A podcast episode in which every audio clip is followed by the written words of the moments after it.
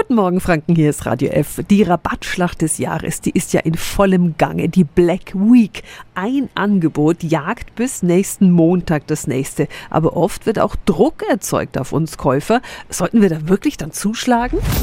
Radio F. Jetzt Tipps für ganz Franken. Hier ist unser Wiki Peter. Immer wieder stoßen wir bei Black Week Angeboten auf den Hinweis, nur noch so und so viel vorhanden oder eine Uhr zählt rückwärts runter.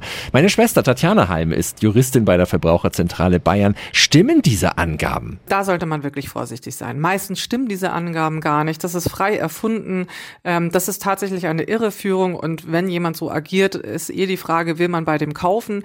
Ähm, also auf hier, hier auf gar keinen Fall sich unter Druck setzen lassen, dennoch mal die Preise vergleichen, dennoch mal gucken, ob es woanders noch mal was billigeres gibt und nicht sofort zuschlagen, denn wie gesagt, meistens stimmt es gar nicht. Was, wenn wir aufgrund dieses Timers jetzt doch zugeschlagen haben und es im Nachhinein bereuen? Man kann noch widerrufen.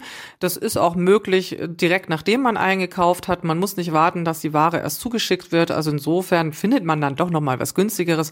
Sollte man aber unbedingt dann dann den anderen Kauf widerrufen, damit man nicht am Schluss zweimal das gleiche kriegt. Also insofern, man hat noch eine Chance, das zu retten. Also bei Angebotstimern lieber nochmal genauer hinschauen, bevor Sie am Schluss auf falsche Verlockungen hereinfallen. Alle Infos gibt's auch nochmal auf radiof.de. Und morgen hören Sie in unserem Black Week Spezial, wie zuverlässig Preissuchmaschinen im Internet wirklich sind. Tipps für ganz Franken von unserem Wiki Peter. Wiki Peter. Täglich neu im Guten Morgen Franken um 10 nach 9. Radio